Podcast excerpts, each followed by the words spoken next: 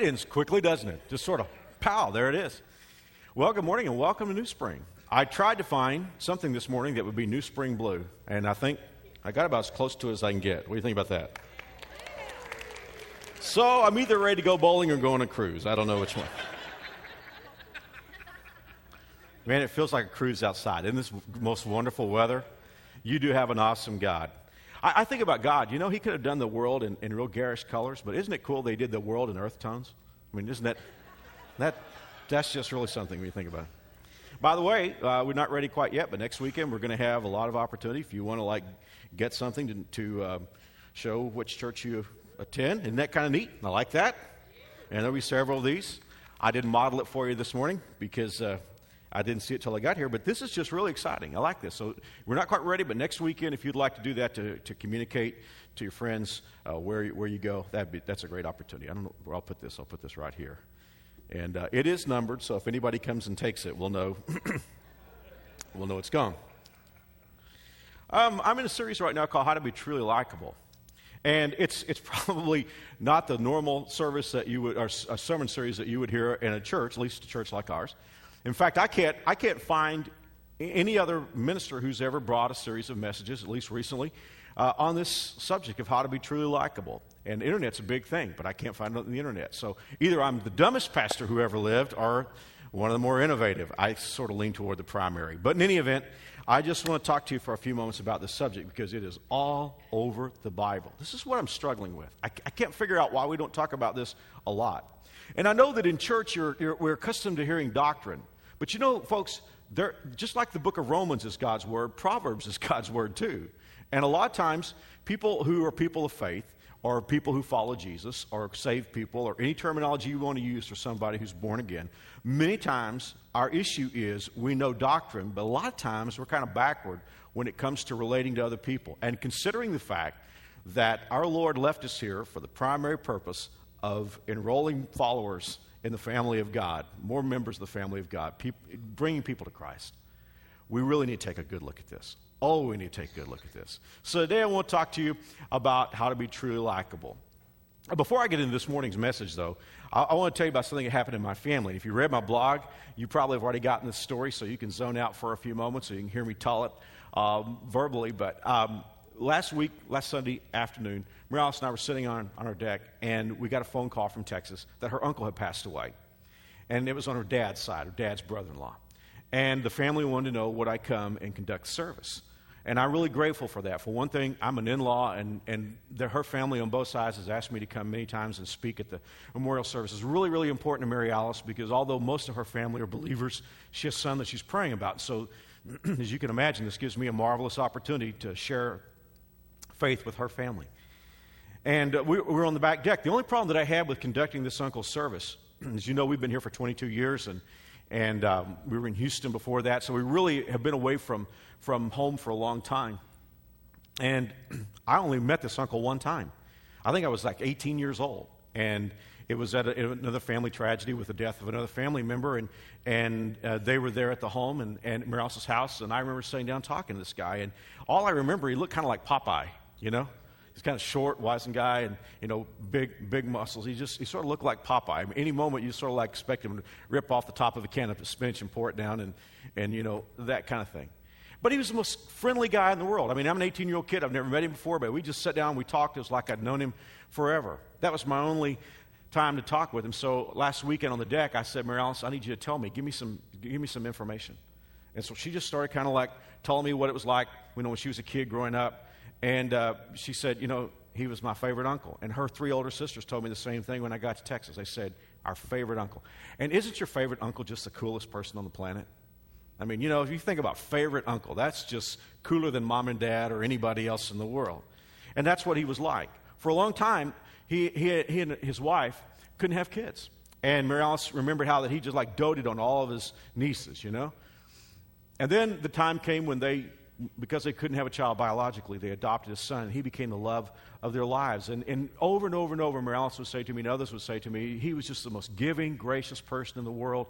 He was, he was not a, a challenge or difficulty for anybody. He was just like, he was, he, whatever people needed, he just did. I mean, he, would just give people anything they, they wanted.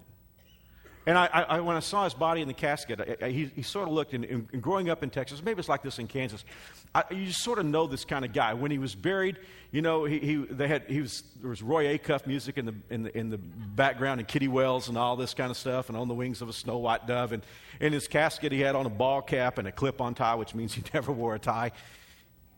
And all, all, all the time we kept hearing these things, you know, and when Mary Alice and I were on our deck and, and I was trying to talk about him and she was trying to talk about him, we just turned and looked at each other and on cue, on cue, we said, he was likable. And he was. He was just the most likable guy in the world. And, and I stood there at the casket while, while many people poured by. And here's a guy who's 84 years old, and the funeral chapel is nearly full, which is very unusual for an elderly person. This, it happens sometimes, but not as often as I wish. And the people just came by and they would shake my hand. They would tell me, man, this guy was, and, they didn't use the word likable necessarily, but they would use a synonym. This guy was something. And so I, I thought, here's, here's the deal that brings me to this morning's message. You know, at the end of people's lives, my guess is the moment when I talk about Mary Alice's uncle, you got somebody that you're transposing into that story because you know somebody who was like that, and you went to their funeral and everybody said, that, that, that old girl was likable. That guy was likable. Well, my question is, does it need, does likability need to remain this sort of nebulous thing that we walk by a casket and, you know, we, we, we say he was likable. Then, of course, the next perfunctory line is, doesn't he look natural? Well, why, where does that come from? Why do people say that? The person is, is not here anymore. You know, why do we say he looks natural? But anyway, uh, we'll save that for another message. But, but my question is, do we have to wait for that?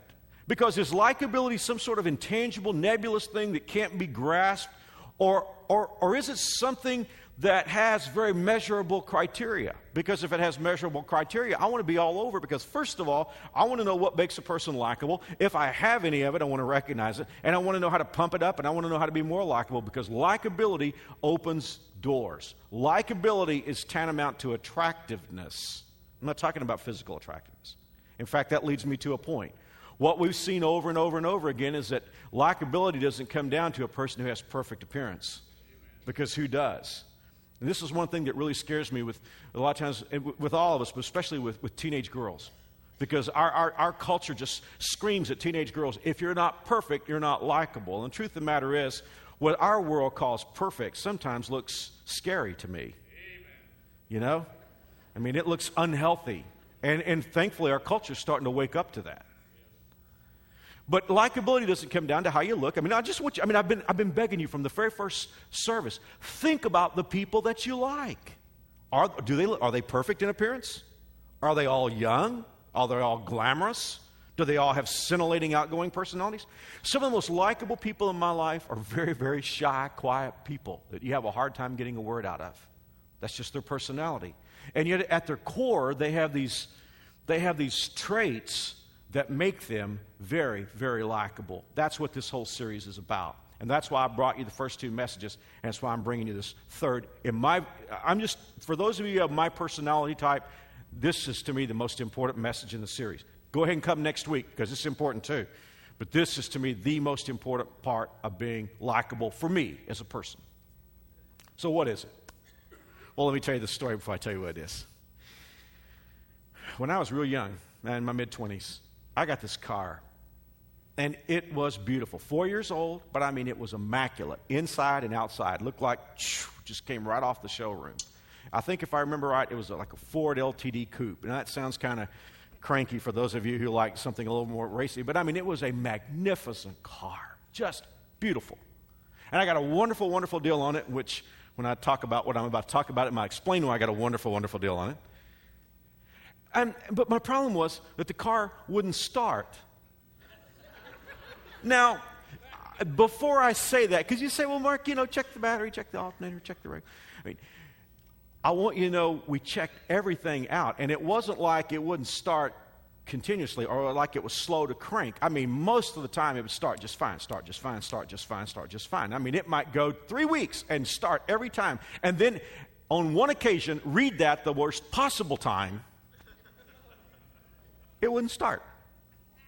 It would just look at me and stick out its tongue at me. I mean, from the steering wheel, it would stick out its tongue just to mock me that it wasn't going to start. And I wouldn't say any curse words, but if somebody had written something out for me, I'd have signed my name. I guarantee you, it was just, it was awful. I remember, uh, I had it for several years. In fact, the first trip I made to Wichita, I, I, I, hadn't had any problem with it for weeks and we drove all the way up here to Wichita, and that's when the speed limit was 55 miles an hour, so it took a day and a half to get here from Texas. And, and the very first time, the very first time I tried to start the car in Sedgwick County, it wouldn't start. And I mean, mechanics checked it out, they puzzled over it. I mean, it was like they took it to universities and studied it and became a case study, and people said, What's wrong with this car? And, and every once in a while, somebody would, would, would venture a guess as to what it might be, but we never figured it out. It was a high maintenance car.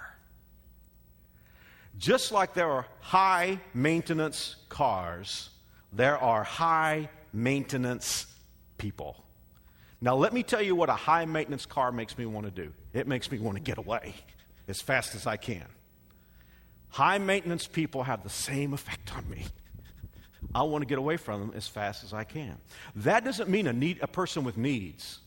Because you know, a person, in fact, some of the most likable people I know of have great needs, and we want to meet those needs. I'm not talking about that. So if you're here today and you're struggling to distinguish the difference between someone who has great needs and someone who's high maintenance, let me give you what makes all the difference in the world. A high maintenance person is willfully needy. Willfully needy. They don't have to be needy, but they are. So, I, have been asking you to think about examples, and so I, will think of some, and then while I'm talking, if you don't mind, maybe you can think of some too. But I thought about what makes a person high maintenance, because high maintenance people can have a lot of different manifestations of it some, some high maintenance people that I've been around and worked with or whatever oh, always have a crisis going. You don't even like that where you work. Oh, they go to work and man, it's like by nine o'clock there's some sort of dramatic crisis going on. Everything is a drama, you know, and you're always having to calm them down. Oh, it's going to be okay. Oh, it's not going to be okay. Most of the time, what they're doing is they don't know how to do their jobs and they keep a drama going so that everybody understands why they can't get their job done. That's one high maintenance person. I, have known, especially guys, not ladies, but guys that do this, sort of have this blustery thing going all the time, just blustery all the time, just jerk people around with a sort of blustery demeanor as if I'm going to intimidate you into doing what I want you to do. Now, you know what I love to do with those people? I love to try to intimidate them. You know, I'm the kind of guy, if you ask me for something, I'll give you anything you want. If you try to intimidate me, you better be prepared to kill me. That's fact. And, and but these people really do get under my skin. And I've met guys like this. And most of the time, you know what? They're the biggest cowards in the world. How many of you, I mean, you don't have to raise your hand, how many of you discover with one of these blustery dudes that all you have to do is sort of get right back at them and they sort of wilt, you know? And then, they, then, then, then they're the persecuted one. And then there are these people that are high maintenance people because they, they try to create fear in people. A lot, of, a lot of people in marriages do this. This is, how they, this is how they live out their marriage and always trying to create fear in the other person, insecurity. Excuses. Oh, I meant to get to that oh man, I, I, know, I, I, know I promised to have that project ready, but you know, I had this happen and that happened. The dog ate my homework and, and the, you know, the bridge washed out. People always have excuses. And all of us are going to have a, a legitimate excuse from time to time, but a high maintenance person just has them all the time. Carelessness. You know, people that just are careless in the way that they do the things. People that you have to prop up. I mean, you, you, ever work with somebody like this? It's like you always have to prop them up. You spend your workday propping this person up. And then you're working three or four hours after, you know, or maybe longer than that, you're working all night to do your job because all day long you propped up this person. Um, here's another high maintenance person, person with a lack of perspective. All they can see is their stuff, you know? And you try to say, you know, the world is a big place. And they're saying, no, it's not. No, it's not. I see everything right here. And you're saying, no, you don't see. Demanding.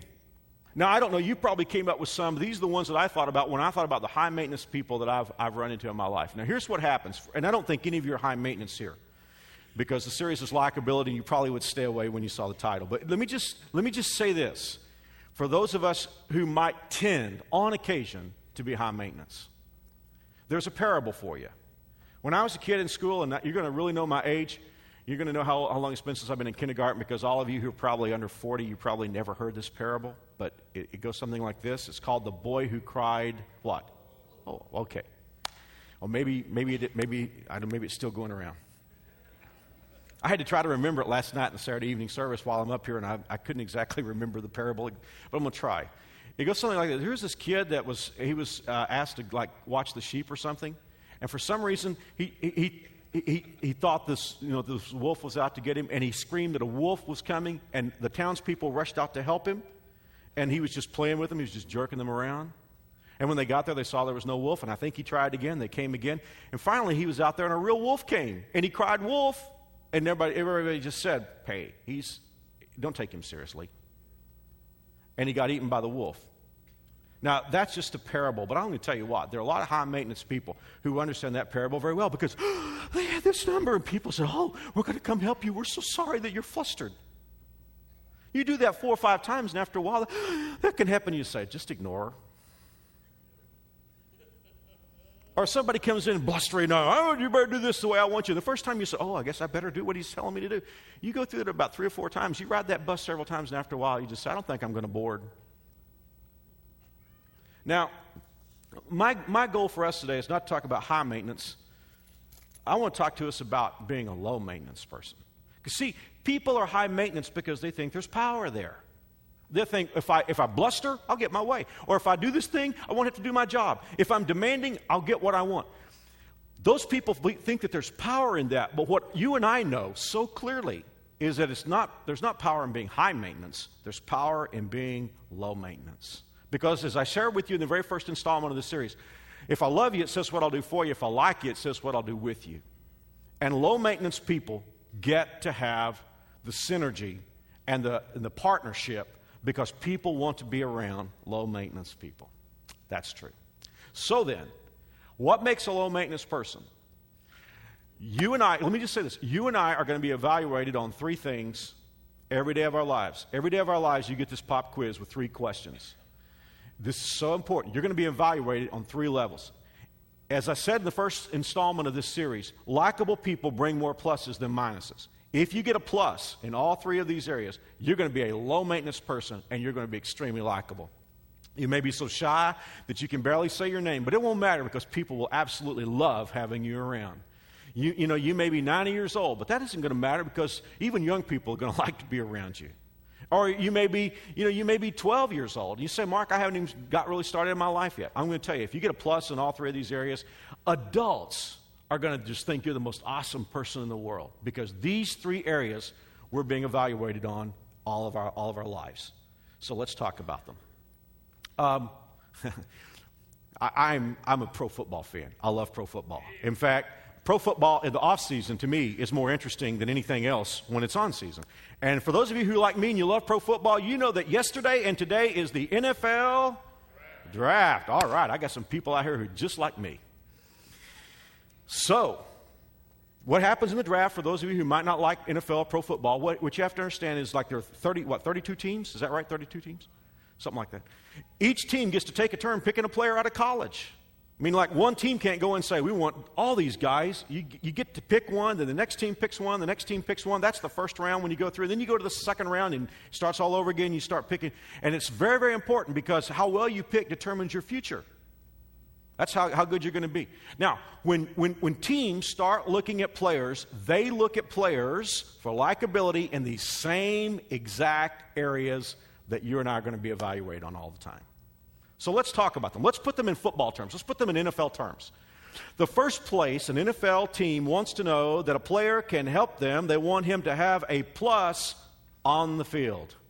They want him to be able to take the field and do the job. If they draft him to be a quarterback, they want him to throw more passes connect, uh, complete passes and interceptions.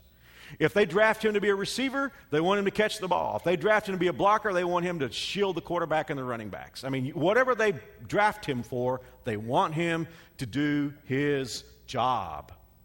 Every one of us is going to be evaluated the same way. You know, remember the person I told you about that does this? The problem with that person is the person is not competent, and they got something to cover it up. If we want to be likable, first place, we've got to bring a plus, is just to do our job.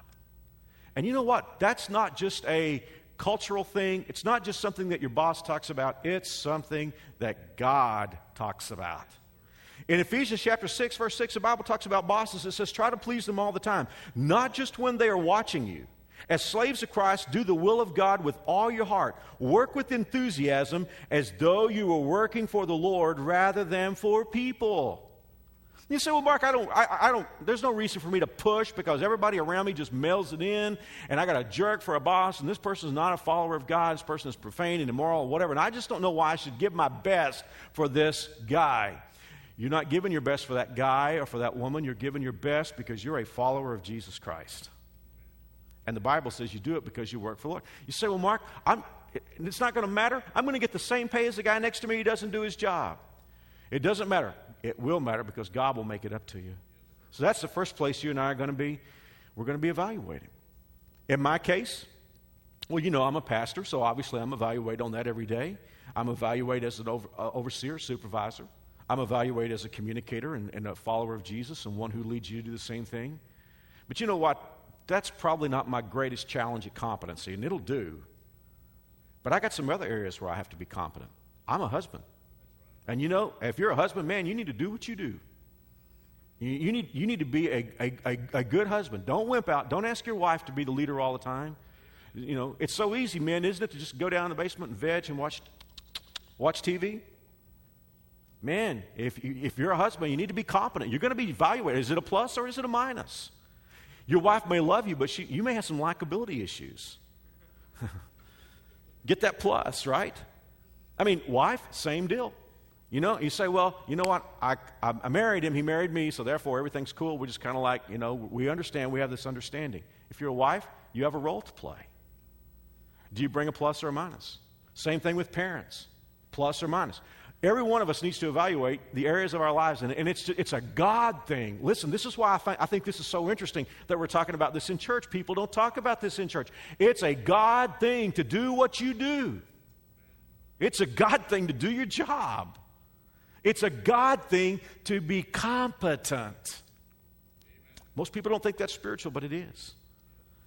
Number two, NFL teams are going to judge a player on the field. Does he bring a plus or a minus? Because you know what? Even if they think he's a first round draft choice, if he's a receiver and he drops the ball, if he's a quarterback and he just throws interceptions all the time, they will cut him because he does not bring a plus on the field. But there's another area where they're concerned about. They want him to bring a plus in the clubhouse.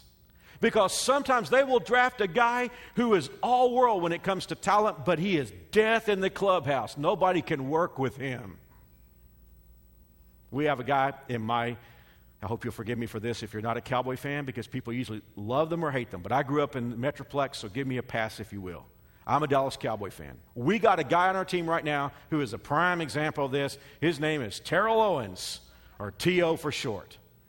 He is one of the greatest receivers I ever saw in my life. I mean, he's just, he's all world. He does things that nobody else can do as a receiver, but he has a way of tearing teams up because in the clubhouse, he is death.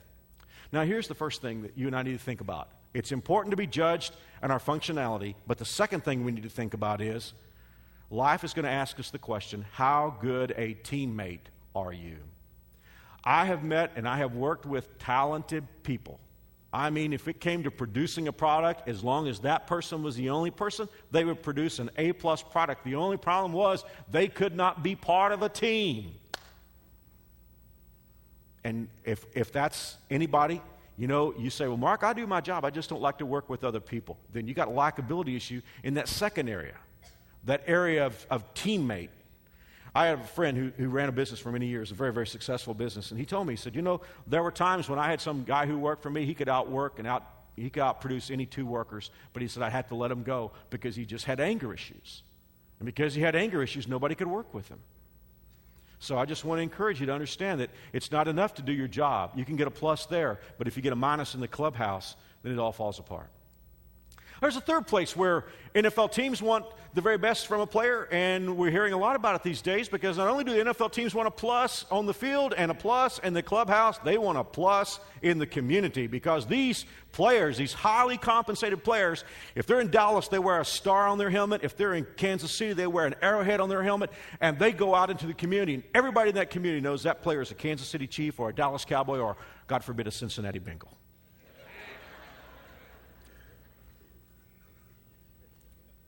I'm not against Cincinnati, it's just that they've had a lot of run ins with the law with their team in the last couple of years.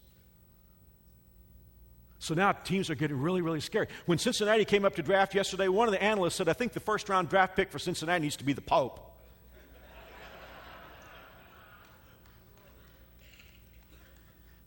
now, I want you to consider something for a moment. You and I, it's very, very important that we do our job and that we, we're, we're great to work with, but at some point, we're going to be sent out to work and represent somebody. You know, you can, if, if, some of you, you have companies and you've hired a marketer or you've hired somebody to represent your company, and yeah, that person is very competent, credentialed, great education, good with people. I mean, he's a backslapper and everything, and everybody likes to work with the guy and stuff, but you send him out to represent the company, and oh man, the phone calls come in. Don't send that guy out here ever again. And you start losing business. You got to have a plus in all three areas. And somebody will say, Well, Mark, I'm not a marketer, I'm self employed, or whatever. Friend, if you follow Jesus every day of your life, you're sent out to represent somebody. And you know what? You could be a Bible student, man. You could fill up pages with notes and stuff. And you could be fun for us to have around here at church. And maybe you got a connection group and everything, and that's awesome. But if you go out into the world, if you go out into the marketplace of the world, and you're not a good reflection on Jesus, everything else goes down the tubes. You see what I'm talking about? Likability is a, it's not a matter of personality, no. It's a matter of three very, very well defined criteria. Do we bring a plus on the field? Do we bring a plus in the clubhouse? Do we bring a plus in the community? If we do, then we're truly likable. You know, the Bible has a couple of verses about being a good representative, and I've loved these since I was a child. Let me give you the first one. The first one is the positive side before we get to the verse, you know, of course, the harvest took place in a very, very hot time of year. And, and the Bible's written in a Mediterranean climate. I mean, it could get brutally hot and brutally humid. And people would go out to the field, I mean, they would just wilt. And here's what, what, what Proverbs 25 13 says Like the coolness of snow at harvest time is a trustworthy messenger to those who send him, he refreshes the spirit of his masters. Now, snow at harvest time, for us as Americans, most of us who live in urban environments, doesn't really connect. But let me give you, let me give you an updated metaphor. You ever go to Disney World or something and it's 103 degrees outside and you walk through one of those mist trees? You know? Isn't that cool? I mean, you're just wilting and you walk through one of those and you just say, ah, oh, this is great. That's what the Bible is talking about. When you send somebody out and they are a good representation and they're a good reflection on you, the Bible says it's like a mist tree on an August day. On the other side of this, Proverbs 10, verse 26, as vinegar to the teeth and smoke to the eyes, so is a sluggard to those who send him. And that's true. For all of you who've ever been in management or anything, and you've had to ask somebody to do a job for you and to represent you, represent the company, and they, it was a fiasco, yes, indeed, it's like having your teeth set on edge or like smoke blowing into your eyes. Now, that's what that's the very essence of being low maintenance, bringing a plus on the field, in the clubhouse, and in the community. Low maintenance, as we start getting ready to end this message, low maintenance is usually attitude. In fact, I think I could strike the word usually. Low maintenance is attitude. It's attitude directed toward two things attitude toward circumstances and attitude toward authority. Those, if you have a right attitude, toward your issues and circumstances in life and toward authority, chances are you're going to be a very low maintenance person. Let me ask you a question. Think about that high maintenance person that you thought about a little while ago. Isn't it true that person's got authority issues? Almost every time. And you know what? If they start telling you about their lives, I mean, it's just going to drag you down because it's like this went wrong and that went wrong and it's not fair. And boy, I, I, if I'd been in this circumstance, if I married this person, if this hadn't happened to me, Uh, or it's not fair the way I'm being treated. Low maintenance is an attitude, and it's a right attitude towards circumstances. It says, you know what, stuff happens to everybody. Let's move on. God is faithful, God keeps His word. Low maintenance is a good attitude toward authority. I may work for a jerk, but if he's my boss, I work for him. If she's my boss, I work for her. You know, I don't have time to read this this morning, but you can read it when you go home. In Matthew 25, Jesus tells the story about this very rich man who left a lot of money in the hands of three of his managers. Let's just say one guy he, left, he gave a million dollars and said, Trade this, make me some money. He gave another guy $100,000. He said, Trade this and make me some money. He gave the third guy $10,000. And those are just numbers I'm pulling out of a hat to help you see the distribution. But he said to the last guy, Take this $10,000, make me some money. First guy took his million dollars, went out made $2 million. Second guy had the 100,000, he went out and made 200,000. And when the boss came back, they told him what they did, and, and the boss had the same commendation for both guys, even though there was great disparity between the dollar amounts. He said, You guys are awesome. You did the job. I knew you had it in you. Well done. You're my guys. But the third guy who had $10,000 went out and dug a hole in the ground and buried the money. And when the boss came back, the guy said, Hey, I got what, I got what you left me. I didn't steal anything. I didn't make anything for you, but I didn't steal anything. And the, and the, and the owner was really upset about this. In fact, he called him a lot of bad names. Now, I want you to hear the attitude of this guy. He said, this, not, not the boss, but the guy that dug a hole in the ground, buried the 10,000. He said, Master, I knew you were a harsh man, harvesting crops you didn't plant and gathering crops you didn't cultivate. I was afraid I'd lose your money, so I hid it in the earth. Look, here's your money back. You hear that guy's attitude coming out? It's not my fault. It's your fault. You're a hard man. Nobody can work for you. Nobody can please you, notwithstanding that his two compatriots did. But it was an attitude issue. And that's how it is with being high maintenance and, and being low maintenance. In closing today, if you'll get me grant me a little attitude, I want to talk about, in my view, outside of Jesus, the most likable person in the Bible. If you've been at New Spring for a long time, you will know that I love to talk about this guy.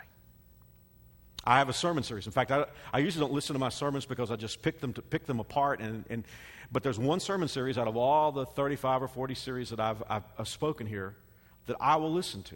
And it's the series on this guy's life. It's my absolute favorite. Preached it in 97. The guy's name is Joseph. Joseph, to me, is the most likable person in the Bible. I mean, life just keeps knocking him down. I mean, He's got a wonderful attitude towards circumstances. He doesn't start moaning and crying, but he just gets right back up. And every time, it's just like people adore him. It doesn't matter who they are, they love this guy. They like him. They want to do stuff with him. Let me tell you a little, of his back, a little bit of his background. And many of you I know will know this, but just hang with me for a few moments because I want to make sure everybody knows where this guy comes from. Because somebody will say, well, Mark, it's easy for some people to be likable. They lead charmed lives. They're golden boys, golden girls. They're beautiful, whatever. Everything just falls into place for them. You don't understand. My family didn't treat me well, and, and I've been fired from jobs I didn't deserve to be fired from. And if all those things hadn't happened to me, I'd be likable. Listen to Joseph's story. He was the 11th of 12 brothers. He was his father's favorite, but he was his brother's least favorite, probably because of the first fact. And they hated him. And on top of that, his dad didn't help. He did some strategic things that were, that were not smart at all. He sent Joseph down to check on his older brothers. In effect, Joseph became the hall monitor for his other brothers. And just the sight of him made them so angry, they said, We're going to kill him. Let's kill him. This is our chance. He's a long way away from precious daddy. We'll just kill this boy and tell daddy that he died. And they put him in a pit and they planned to do it. But all of a sudden, somebody had a bright idea. Let's not kill him. Let's sell them. And they'll kill them. That way we won't be guilty. In God's sight, they would have been. But they were making up their religion as they go, like a lot of people in our world today. And so they said, well, let's just, let's just sell them. And they did. They sell them to these guys, and they don't know them. These guys are from another country. They're from another culture. And, and, and, and here Joseph goes, I mean, what would it be like? some of you have dealt with sibling rivalry, but what would it be like to be sold by your brothers and sisters. And they did. And they, they, they put a rope around Joseph's wrists and they dragged him behind a camel off to Egypt. Now, if you, want, if you want a set of circumstances that give you the right to be high maintenance, I'd say Joseph is right up there, wouldn't you? But he starts off as a servant, and you know what? He goes in there, and even though he's in Egypt and they speak a different language, and Joseph's hair is long, and everybody, all these guys' heads are shaved, and he's in a totally different culture, they like him. And he starts rising through the ranks. He happened to wind up in the house of a man who would be our equivalent of our Joint Chiefs of Staff in America. He was the top military guy in Egypt.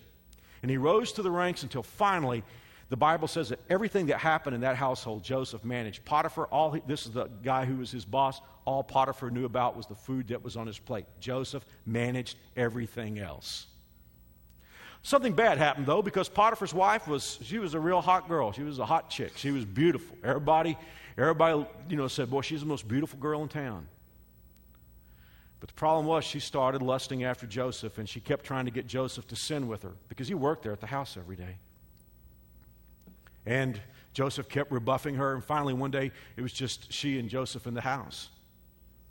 And she grabbed his clothes, and the only thing that Joseph could do was run out of his coat. And she had his coat, and when her husband got home, she flipped the story and said that Joseph tried to rape her. Now, if you want to be high maintenance, how about that for a circumstance? Because he started the day with a great job, he ended the day in jail. And Joseph could have said, It's not fair. I was trying to do the right thing, but now he's in prison. But he's in jail. And guess what the Bible says? If you read the book of Genesis, the Bible will say that even in jail, they liked him. And he just started, you know, he just started rising through the ranks until finally he was the top guy in the jail. He was the top prisoner, and basically the warden just turned everything over to Joseph. Well, there were a couple of the king's servants, the Pharaoh's servants, who wound up in jail. And Pharaoh later on, you know, one, excuse me, the, the, the, two servants of the, of the Pharaoh had had dreams, and they didn't understand them. And God had given Joseph the ability to interpret dreams. And Joseph said, This is what's going to happen. And sure enough, it happened just like that. And Joseph said, When you get back to the Pharaoh, tell him about me because I'm down here and I'm an innocent man. And so when the guy got his job back who worked for the Pharaoh, he didn't say anything about Joseph. He was just glad that he got out of jail. And sure, you know, all the guys down in jail are, are, guilt, are innocent. So about two, two years past, all this time, Joseph's down in jail for, a, for something he didn't do. He's been forgotten. I mean, again, I've told you, being likable has a whole lot to do with how you respond to circumstances and how you respond to authority.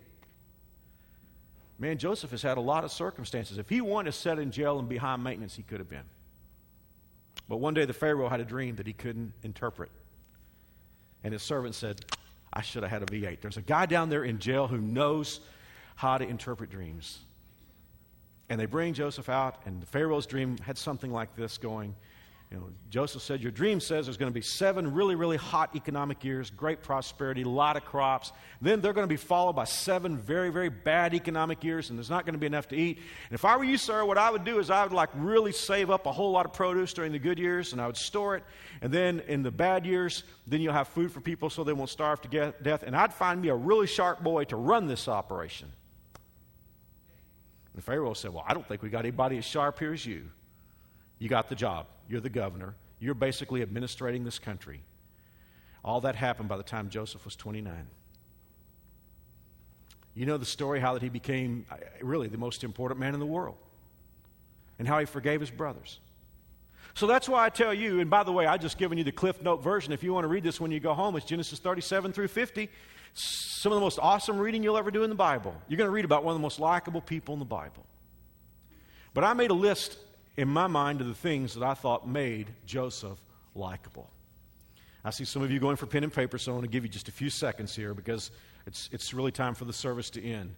But there, there are several things here that I think made Joseph the most likable guy in the Old Testament for sure. And he was the ultimate low maintenance guy. People just loved him. They, they rose him through the ranks, they promoted him. Even when he got knocked down, he, was, he just kept being promoted until finally God made him the most powerful man in the world. So here we go. And I always tell you this when I talk about Joseph. I can't get away from it. Joseph always brought his A game. Tiger Woods has taught us to think like that, right? Tiger can have an off day, say, and bring my A game. His A game is his very best. Joseph always brought his A game. A lot of people don't. They think, well, I got a C plus job, so I'm going to give a C plus effort. I got a B minus job, so I'm going to give a B minus effort. But if I ever got an A plus job, I'd bring my A plus game. Joseph brought his A game to every job. I don't think he was any more fastidious about his effort when he was governor than when he was a prisoner in jail and he was working on the projects down there. You give Joseph a circumstance, he's going to bring his A game. I may be talking to somebody here today, and you say, "Well, Mark, I, you know, I'm a minimum wage job right now. I'm, maybe I'm going through college, and, and, but I'm going to be a lawyer. I'm going to be a doctor. I'm going to be a, a businessman or businesswoman. I'm, I'm going to reach the top, and when I do, I'm going to start bringing my top effort. Let me tell you something. If you're in a minimum wage job, how you work that minimum wage job will tell how you'll work at any other job in your life. You know what? If you're working at McDonald's right now and you're thinking someday you're going to be an attorney or an engineer, let me tell you, take a look at your work effort at McDonald's. It will tell what you'll do when you're making a six figure income. Joseph always brought his A game. Number two, Joseph trusted God for his outcome because people were always messing with him.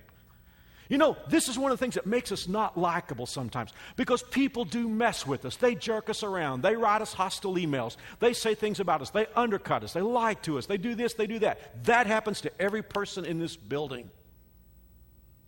If you choose to focus on that, and if somehow you get the idea that person has a chunk of your future, what often happens is we'll begin to respond negatively to that, and our negative response will not make us likable. Joseph had a lot of people messing with him. And he could have chosen to be gotten bitter about it. But he said, you know what? When I was a kid, God gave me dreams. And I'm going to trust God for my outcome. Here's number three. Oh, this is big. For because a lot of us are Christians and many of us grew up in church. I like this one. Joseph knew that being a God follower was not an excuse for mailing it in. I've known Christian people that had the idea, well, I'm a Christian. I believe the Bible, so therefore, you know, it doesn't really matter what I do at work. Yes, it does. In fact, if you're a God follower, you ought to be the hardest worker in the plant. You ought to be the, you ought to be the, you ought to be the, you ought to be the strongest teacher in the, in the, in the school, university, if you're a God follower. Number three, I love this one. The loudest voice in his world were God given dreams. I mean, Potiphar's wife was screaming at him, Joseph's brothers were screaming at him. You know, the, the, the failure and the forgottenness that he was encountering, those things were yelling at Joseph, and, and all that maelstrom, that cacophony of sound. The loudest voice Joseph heard was God saying to him as a teenager, You and I go do great things together. That's powerful. Here's another one.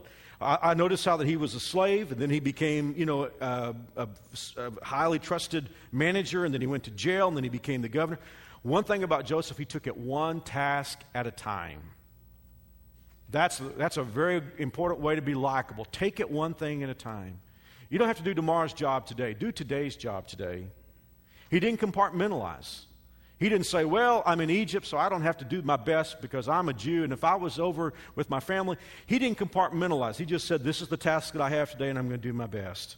And finally, he did not let petty personal things keep him from his purpose.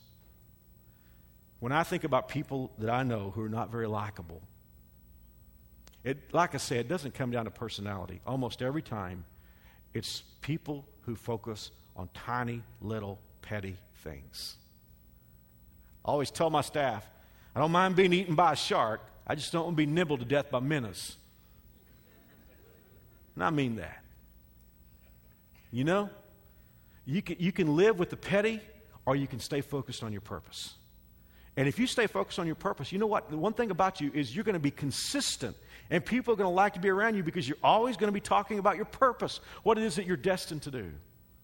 So I, I got to quit now because I've reached the end of my time, and we have another one of these services coming up in a few minutes. But I just want to challenge you today take a good look at your life as I do my life and ask ourselves do we bring the pluses in the areas on the field in the clubhouse and in the community? Are we high maintenance or low maintenance? Low maintenance people are likable. People want to do things with them, and they're attractive, and they get to go through a lot of doors. My prayer is that's for you.